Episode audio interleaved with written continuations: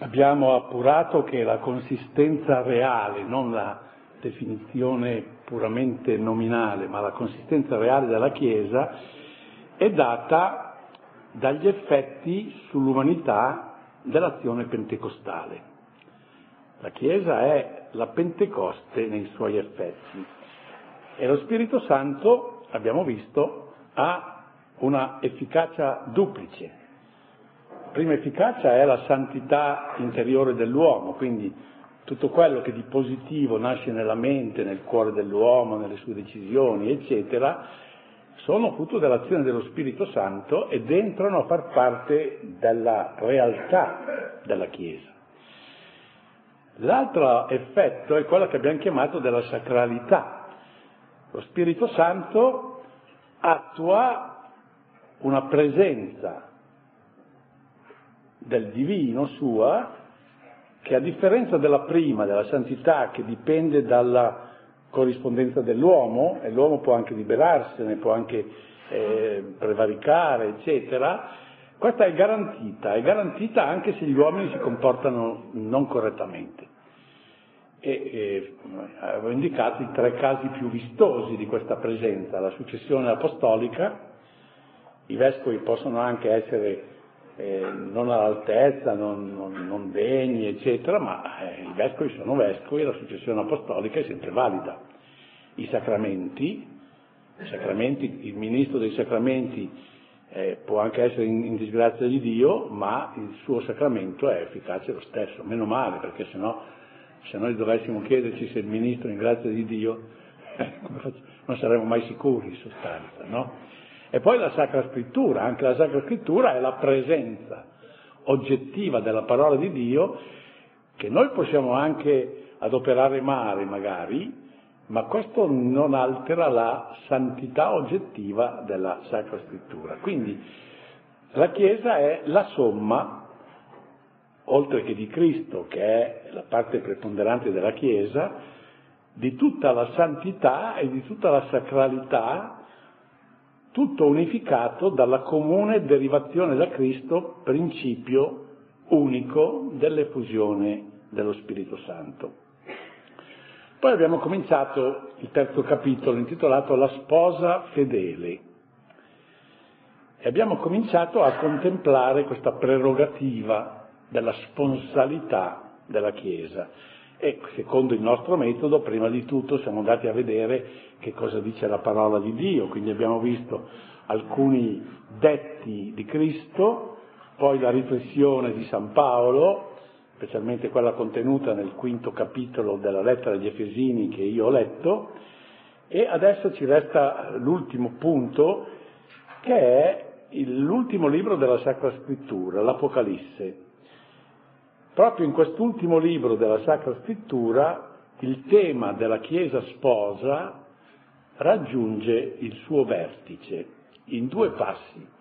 Al capitolo 12, che è quello della donna vestita di sole, coronata di stelle, no? che tutti conosciamo perché lo si legge sempre nel giorno dell'Assunzione, quindi almeno una volta l'anno lo sentiamo leggere nella messa.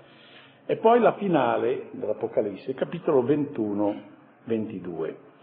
Intanto bisogna capire bene la natura di questo libro, perché eh, è un libro curioso, molti pensano che è un libro che contiene soprattutto delle profezie, quindi lì, lo leggono per vedere cosa capiterà dopo. In realtà però questo libro dell'Apocalisse ha un intento evidente.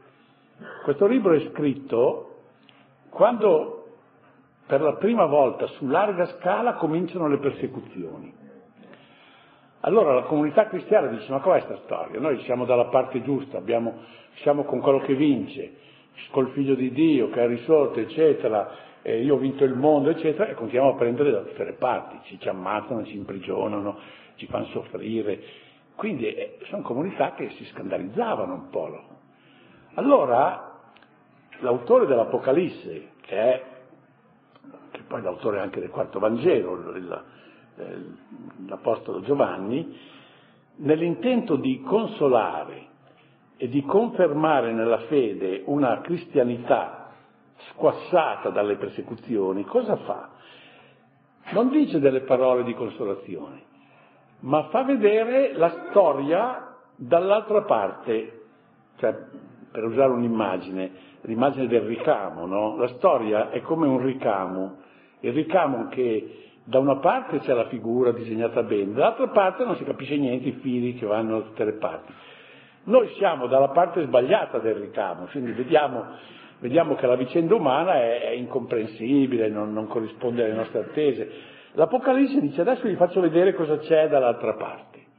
Questo è un po', direi, il senso profondo eh, di questo libro. Cioè, in fondo è la situazione della Chiesa come sta davanti agli occhi di Dio, perché Dio vede la cosa dal, richiamo, dal, dal lato giusto, no?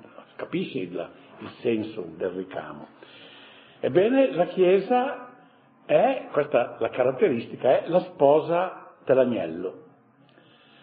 La sposa che vive simultaneamente, e questo è difficile da cogliere, ma guai se non si capisce questo, non si riesce a capire l'Apocalisse, vive simultaneamente, cioè con una presentazione sincronica nelle due condizioni, del martirio e della gloria, del martirio e dell'esaltazione. Quindi, vediamo il capitolo 12. La donna, che è evidentemente la Chiesa, perché è quella che genera poi i cristiani, no, eccetera, la donna che campeggia nella scena è descritta come un insieme di splendore e di sofferenza secondo la sua dimensione storica e terrestre, dolora e geme per le doglie del parto, cioè per la fatica di generare l'umanità nuova. Secondo la sua dimensione ultratemporale, è già una regina felice, cosmicamente gloriosa, vestita di sole, con la luna sotto i suoi piedi e sul suo capo una corona di dodici stelle. È perseguitata dal serpente antico, che è furioso contro di lei e contro la sua discendenza e deve scappare, deve darsi da fare per salvarsi, ma insieme è al sicuro nel rifugio preparato per lei. E questa eh, visione sincronica dei due aspetti, non ci sono due chiese, c'è un'unica chiesa che ha questi due aspetti. Questo per il capitolo 12.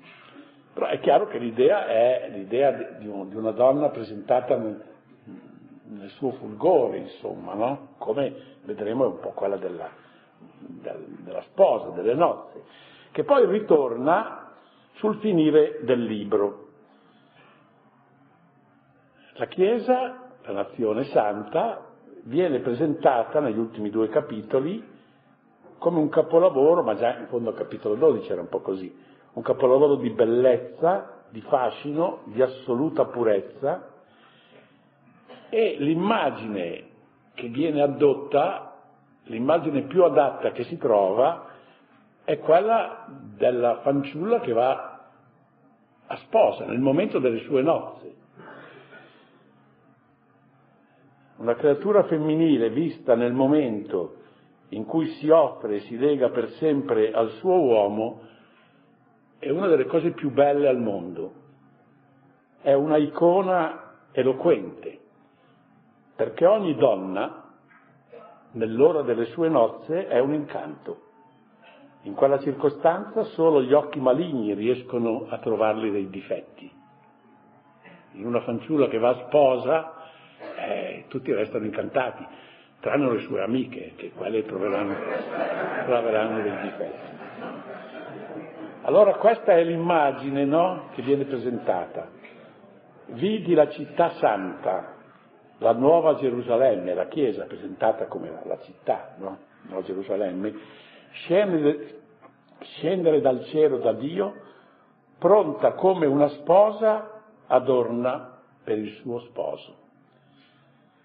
Udì allora una voce potente che usciva dal trono, ecco la dimora di Dio tra gli uomini, egli dimorerà tra di loro ed essi saranno il suo popolo ed egli sarà il Dio con loro e tergerà ogni lacrima dai loro occhi. Questa era una frase già usata dai profeti, ma qui, qui l'Apocalisse lo dice proprio per consolare questa comunità cristiana oggetto di persecuzione. Questi sono i dati che noi possiamo raccogliere dalla parola di Dio e su questi dati noi adesso vogliamo riflettere con le nostre riflessioni teologiche. Perché la sponsalità evidentemente è un'immagine e come tutte le immagini bisogna appurarne il contenuto veritativo, il contenuto concettuale. Che cosa intende la parola di Dio quando presenta la Chiesa come sposa?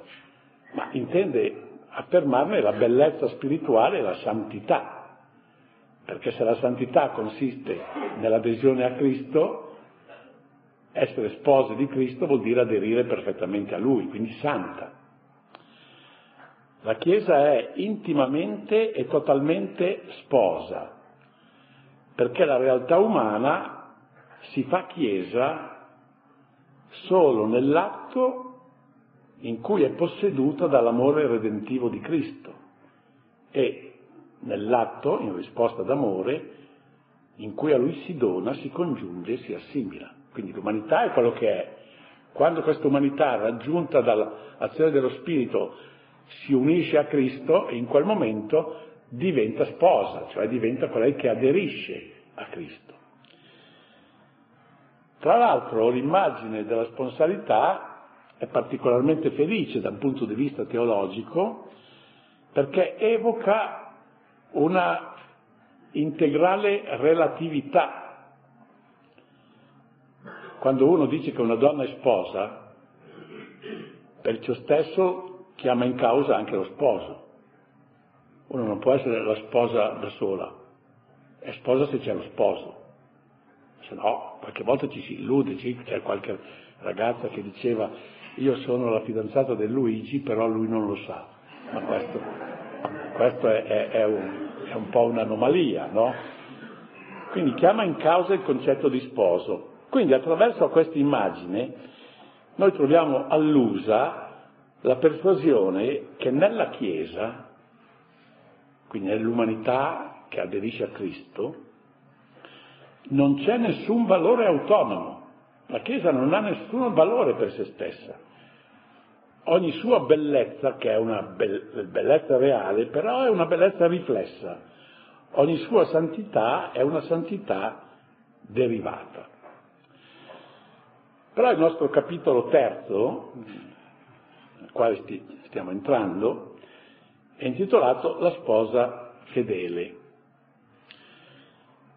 Beh, per la verità dire che la Chiesa è una sposa fedele è una tautologia, cioè è un concetto ripetuto, finalizzato unicamente a rafforzare il nostro convincimento, perché se per assurdo in questo coniugio tra la, la Chiesa e Gesù Cristo venisse meno la fedeltà della Chiesa, la sposa non sarebbe più la sposa, cioè non, più, non aderirebbe allo sposo. Staccata dall'adesione a Cristo, ogni ecclesialità si vanificherebbe. Quindi l'idea di fedeltà, la sposa fedele, qui serve solo a chiarire che sussiste una radicale incompatibilità tra il concetto di Chiesa e il concetto di peccato. Sono due concetti che non possono legarsi tra di loro. Questa è, un, è una convinzione da sempre nella Chiesa, tranne in questi ultimi tempi, ma se no per 20 secoli questa è una convinzione da sempre. Per esempio San Cipriano, nel, siamo nel terzo secolo, ed è un, uno scrittore bravissimo, Contemporaneo il primo degli scrittori cristiani latini, ma che poi ha pagato anche la sua fede con eh, il martirio. A me mi è molto simpatico San Cipriano, sapete perché? Lui era vescovo, no? vescovo di Cartagine, e c'era, scoppia la persecuzione e lui scappava. Con grande scandalo dei cristiani lui scappava perché aveva una, una, convinzione molto salda che un soldato che scappa è buono per un'altra guerra, se invece si fa ammazzare subito. E quindi ha continuato a scappare tutta la sua vita. Ma quando l'hanno preso è andato al martirio con una nobiltà, perché ci, abbiamo gli atti autentici no, dei testimoni. E, direi, sem- sembra che ci debba essere una, una liturgia. Si toglie la dalmatica, la dà al diacono che, al suo diacono che era lì, e poi gli dà, gli dice, senti, il boia è un impiegato statale, adesso io aggiungo io qualche cosa per rendere, no, non avrà usato queste parole, ma il boia è un, impiegato statale pagato poco, allora dagli 25 monete d'oro a colui che lo stava per ammazzare. No? Quindi è veramente un, un uomo di una grandezza. Bene, cosa dice della Chiesa San Cipriano? Dice, la sposa di Cristo non può tradire il suo sposo perché è immacolata e pura, conosce una sola casa, custodisce nella sua purezza la santità di un unico talamo. Eppure al giorno d'oggi la convinzione che, che domina è quella di dire che la Chiesa è peccatrice. Ma eh, che lo dicono gli altri, ma eh, la cosa strana è che lo dicono anche all'interno della Chiesa, no? Anche, anche i teologi. È una specie di convinzione dogmatica della cultura dominante. Credo che un po' questo deriva anche dal fatto che nella mentalità nostra contemporanea eh, si è portati a ritenere che i singoli individui sono sempre innocenti e la colpa è sempre dalla collettività. Eh, se uno ammazza cinque persone ma è, è, è la società che, che, l'ha costretto, insomma, no? La colpa o è dello Stato o è del comune o, è, o è, della società, ma mai del singolo. No? Il singolo è sempre innocente. E questo è... Guardate che questo, tra l'altro, è esattamente in contrasto con quello che diceva Gesù. Gesù diceva che tutti i, i peccati, eccetera, derivano dal cuore dell'uomo. Capitolo 15 di Matteo deve fare l'elenco di tutti i guai, tutto deriva dal cuore dell'uomo, non deriva dalla società.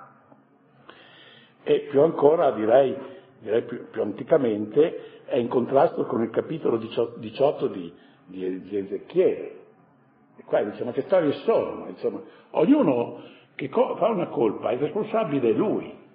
Ezechiele se la prende con un proverbio che c'era in, in, in Israele.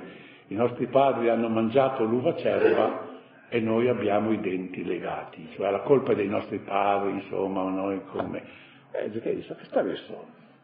Eh, l'uomo che pecca, quello è il responsabile, ha i denti legati perché ha peccato, non perché i padri avevano i denti legati. Invece qui adesso è un po' tutto così, non... non...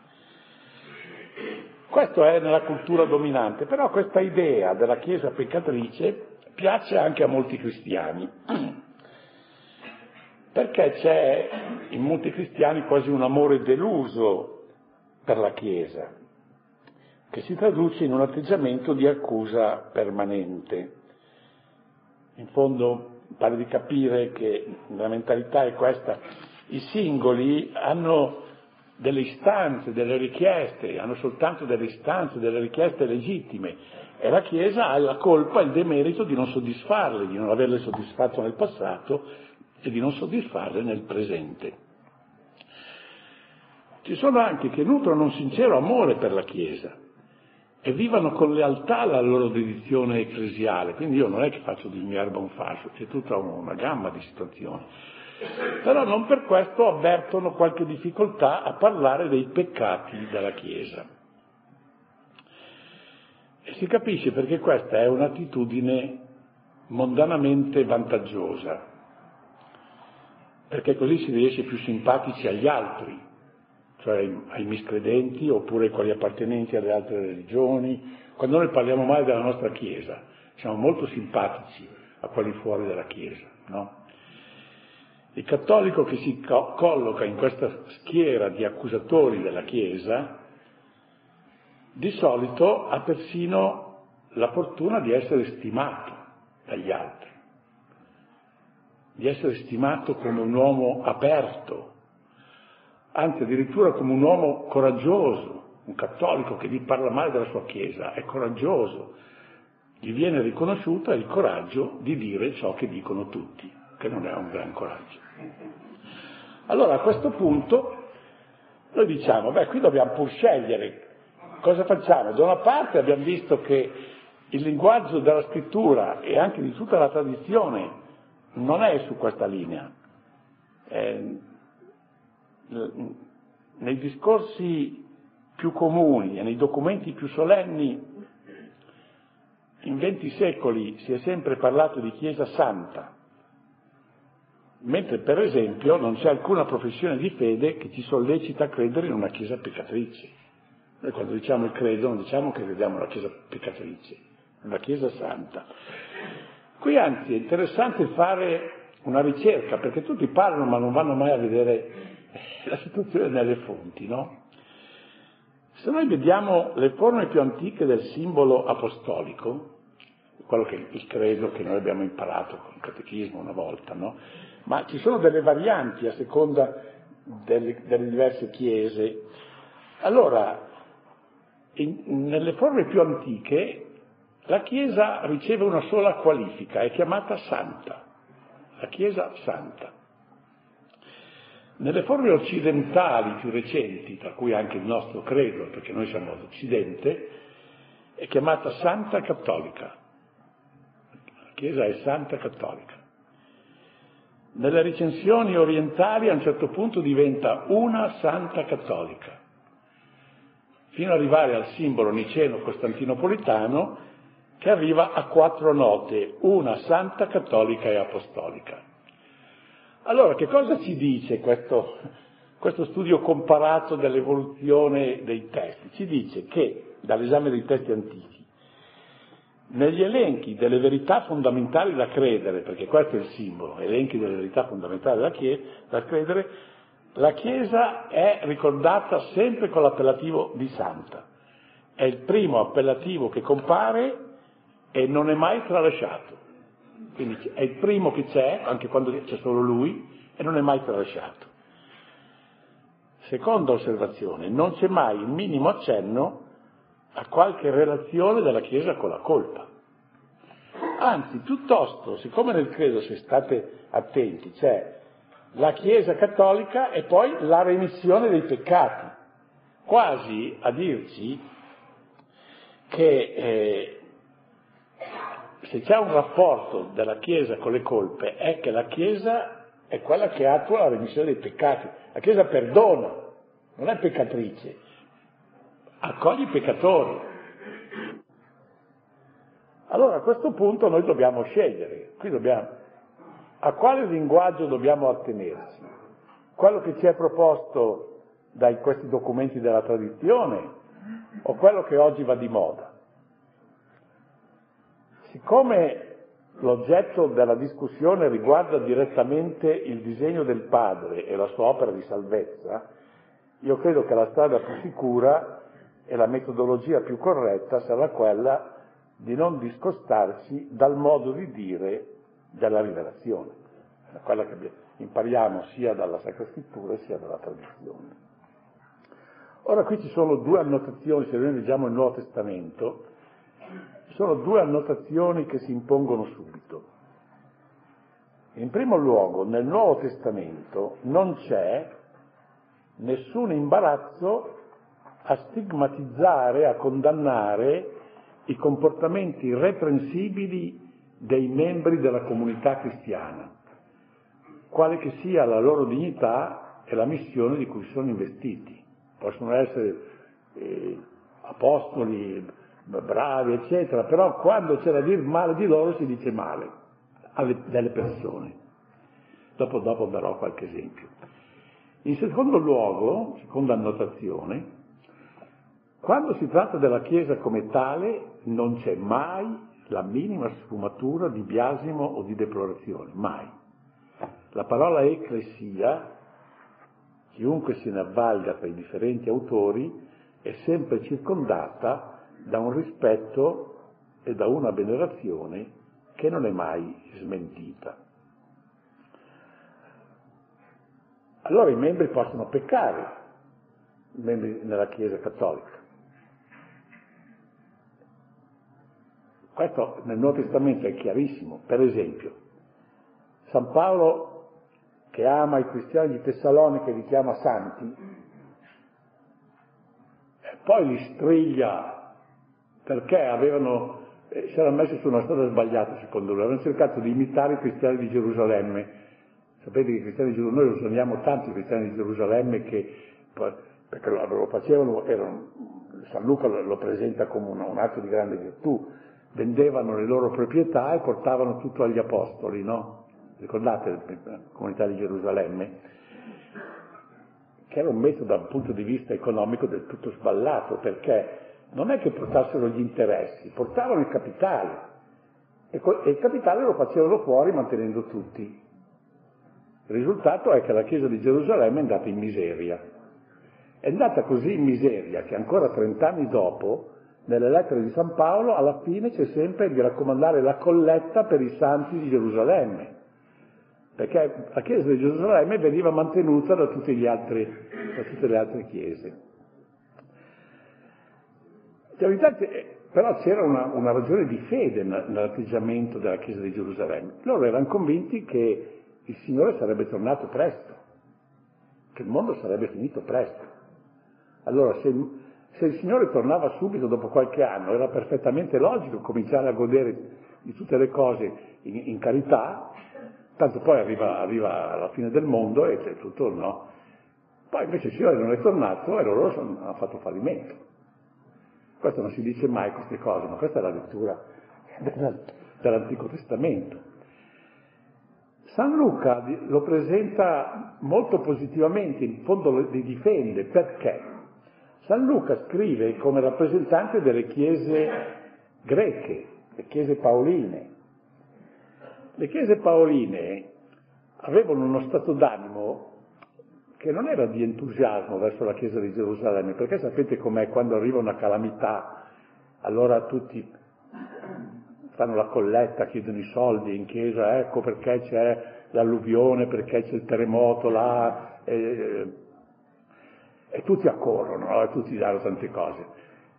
Allora, se la cosa finisce subito va bene, ma se l'anno dopo ancora c'è bisogno di tirare sui soldi, beh, insomma, al terzo anno, mm, al quarto anno, oh Dio, ma qui la finiamo più, eh. Ok, sono passati 30 anni ancora non tiravano sui soldi per la chiesa di Gerusalemme. Allora, francamente, le chiese di lingua greca, di, di, di, di evangelizzazione di Paolina, ne avevano un po' le tasche piene, insomma, di, di E allora San Paolo insiste, ma no, ma bisogna tirare su i soldi.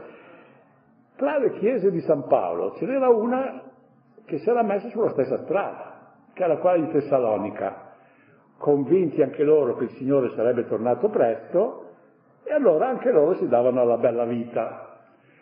E San Paolo li striglia. Ah, dice, ma che razza di Lazzaroni siete voi che eh, vivete oziosamente eh, dilapidando le vostre senza lavorare. Ed è qui che si trova la frase che non ha mica detto Carlo Marx, l'ha detto San Paolo, chi non lavora non mangi. Non è una frase detta da Carlo Marx come qualcuno pensa, è dentro nella lettera dei Tessalonicesi, no?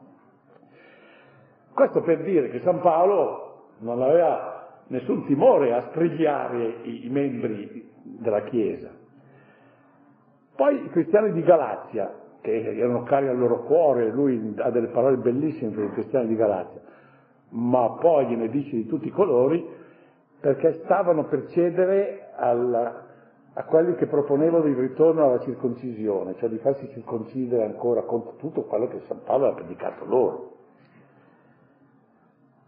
Cristiani di Corinto, eh, Corinto, la chiesa di Corinto per San Paolo veramente è proprio quella del suo cuore, ma insomma è quella che riceve i rimproveri maggiori, i cristiani di Corinto, perché indulgono alle divisioni. Ma cos'è questa storia che continuate a litigare tra, tra voi e uno dice io sono di Paolo, io sono di Pietro, io sono di Apollo, ma cos'è? Forse che Cristo è diviso, insomma, e li striglia, no? Poi perché, secondo peccato di quelli di Corinto, celebravano l'Eucaristia, ma celebravano l'Eucaristia, prima facevano un banchetto fraterno e poi celebravano l'Eucaristia. Quindi niente di male. Per il banchetto fraterno facevano quello che si fa qualche volta tra amici, ciascuno portava le sue cose, i suoi uno aveva preparato. Una volta è capitato anche a me in seminario, no? abbiamo fatto una, una gita in montagna e abbiamo detto, con la sventatezza dei nostri vent'anni, ciascuno porti qualcosa, ma non diciamo quale, ognuno porti qualcosa. E tutti hanno cercato di essere pieni di fantasia e quando siamo trovati là, tutti hanno portato i sottaceti, tutti. ma questo non è stato il caso non è stato il caso di quelli di Corinto. Quelli di Corinto invece portavano dei bei piatti, solo che se li mangiavano loro, non li davano a quelli che non avevano portato niente. Allora San Paolo veramente è furioso, dice, voi sciupate con il vostro egoismo la cena del Signore, questa non è mangiare la cena del Signore. Poi addirittura i cristiani di Corinto tolleravano tra di loro, nella loro comunità, come tranquillamente, no? come se fosse una cosa normale, uno che aveva una relazione incestuosa. Allora, qui San Paolo si, si scatena. Dove si vede che non, non, non c'era mica difficoltà ad ammettere che tutti questi santi, perché li chiamava santi poi, eh? cioè santi vuol dire appartenenti alla Chiesa, in realtà facevano quel che potevano, insomma, no?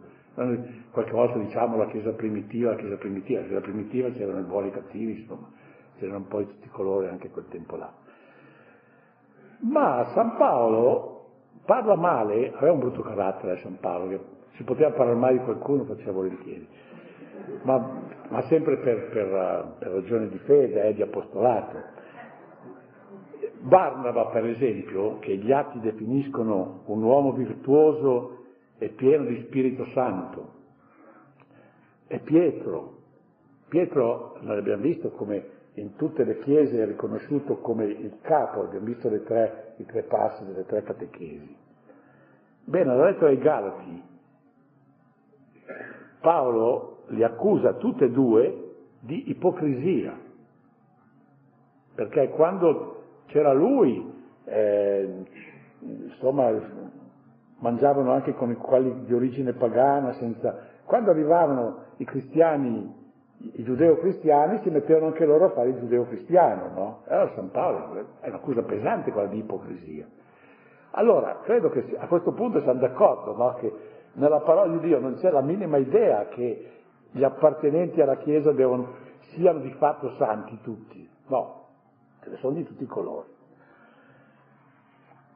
Quindi da una parte dicono che la Chiesa è santa, dall'altra si dice che i membri, anche i più illustri e responsabili come Barnaba e Pietro, possono ricevere delle valutazioni negative. Allora qui c'è un problema. Il problema è questo.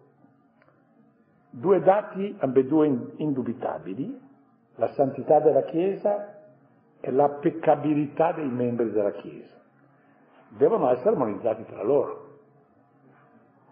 Come fa a essere santo un organismo che si compone di uomini tutti, chi più chi meno, contrassegnati dalla colpa?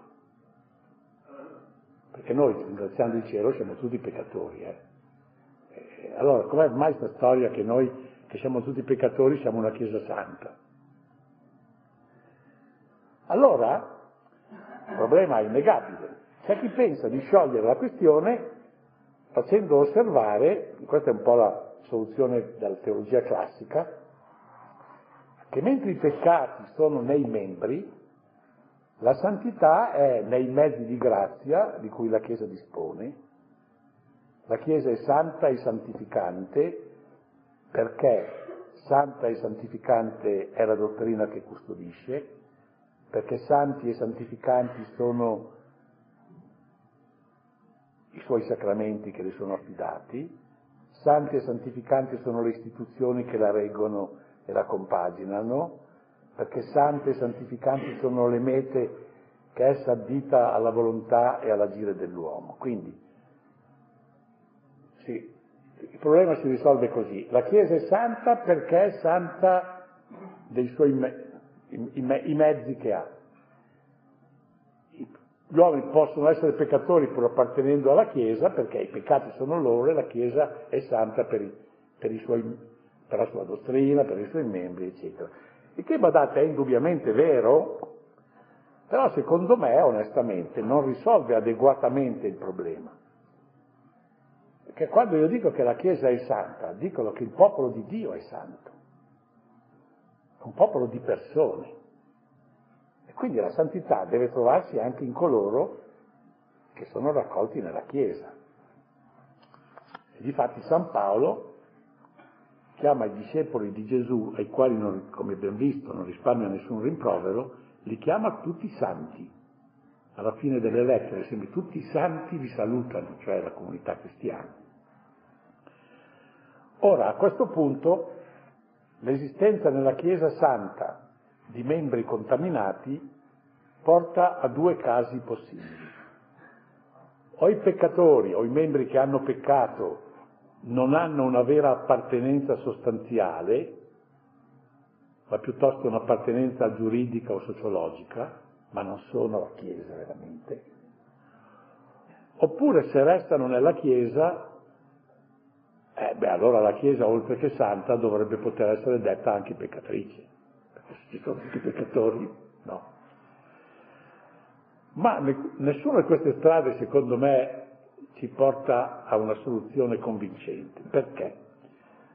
Nel primo caso si, arrebbe, si arriverebbe a sostenere che nella Chiesa abbiano diritto di vera cittadinanza solo i perfetti, i puri, gli illuminati.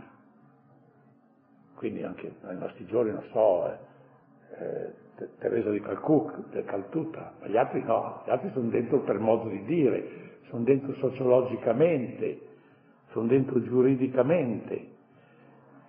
Ma questa è un'eresia antica, perché una delle cose no, bellissime degli errori è che, è che difficilmente sono nuovi, ritornano sempre. È l'eresia degli gnostici, e che poi si ripropone nel Medioevo con l'eresia dei catari. I catari dicono che nella Chiesa ci sono solo i puri. Quelli che non sono, naturalmente i puri lo dicevano di essere loro i catari, gli altri no, erano, erano, erano dentro per modo di dire. Guardate che in fondo, quando un cristiano si scandalizza perché le azioni degli uomini di Chiesa sono riprovevoli, non fa nient'altro che riproporre l'eresia catara. È normale che ci, siano delle cose di cui ci si deve lamentare negli uomini di Chiesa, perché questa è la, è la natura della Chiesa, di contenere i peccatori. Allora l'altro caso.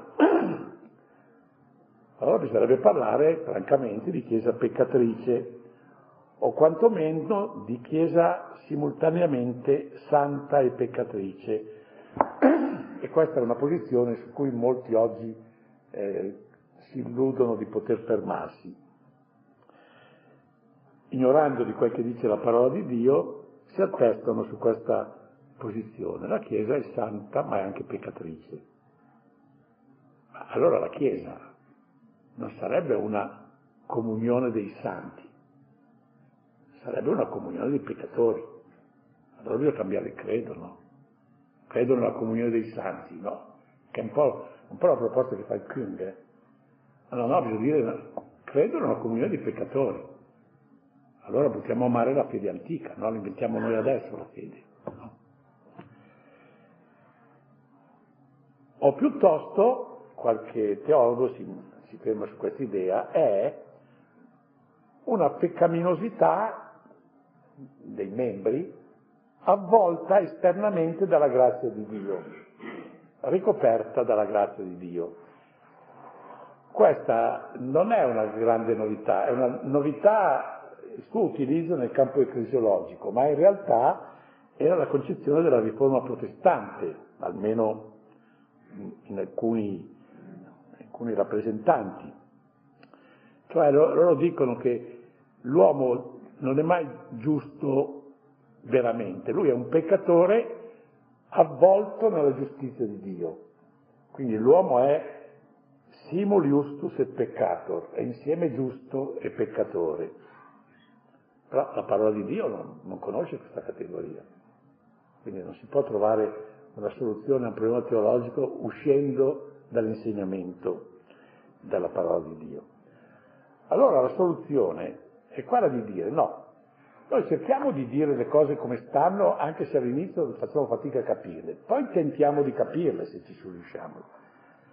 La Chiesa è una realtà santa composta di uomini peccatori. Questa è la formula. Sant'Ambrogio con tre parole l'aveva già trovata. La Chiesa è ex maculatis immaculata è immacolata, ma tutta fatta da gente che ha peccato. Solo che i sapienti e gli intelligenti, cioè quelli che sono, quelli che, insomma, che sanno e che sanno di sapere, se non si lasciano illuminare dallo spirito di Pentecoste, cioè se non hanno l'occhio pneumatico, faticano ad accogliere, perché questa è una sfida alla logica mondana. Com'è sta storia? O è santa o non è santa? Com'è? È una realtà santa composta di peccatori, ma questo è, è una cosa che non si può accettare. Invece i piccoli, una volta che si sono arresi all'esistenza dell'evento ecclesiale, trovano proprio qui la controprova che la Chiesa è davvero un'opera divina. Cioè, trovano proprio qui che la Chiesa è un'opera divina perché è un insieme di membri colpevoli che costituisce un organismo senza peccati. Qui ci vuole la sapienza di Dio per fare una cosa come questa. Implicitamente i piccoli ragionano così, che radunando tante creature colpevoli, contaminate, se arrivasse a dar vita a qualche cosa di contaminato, non sarebbe una grande impresa sarei capace anch'io di creare una chiesa peccatrice composta di peccatori. No? C'è mica bisogno di dire che è stata fondata da Gesù Cristo, perché mettendo insieme i peccatori è una società peccatrice. Riusciremo perfino noi a costruire una chiesa santa aggregando uomini completamente santi sul posto di trovarli. Se noi questa idea, noi saremo capaci, sul posto di trovare degli uomini santi, creeremo una Chiesa santa. Ma che la Chiesa sia ex maculatis immaculata, ex maculatis immaculata, questa è davvero una meraviglia della fantasiosa sapienza di Dio.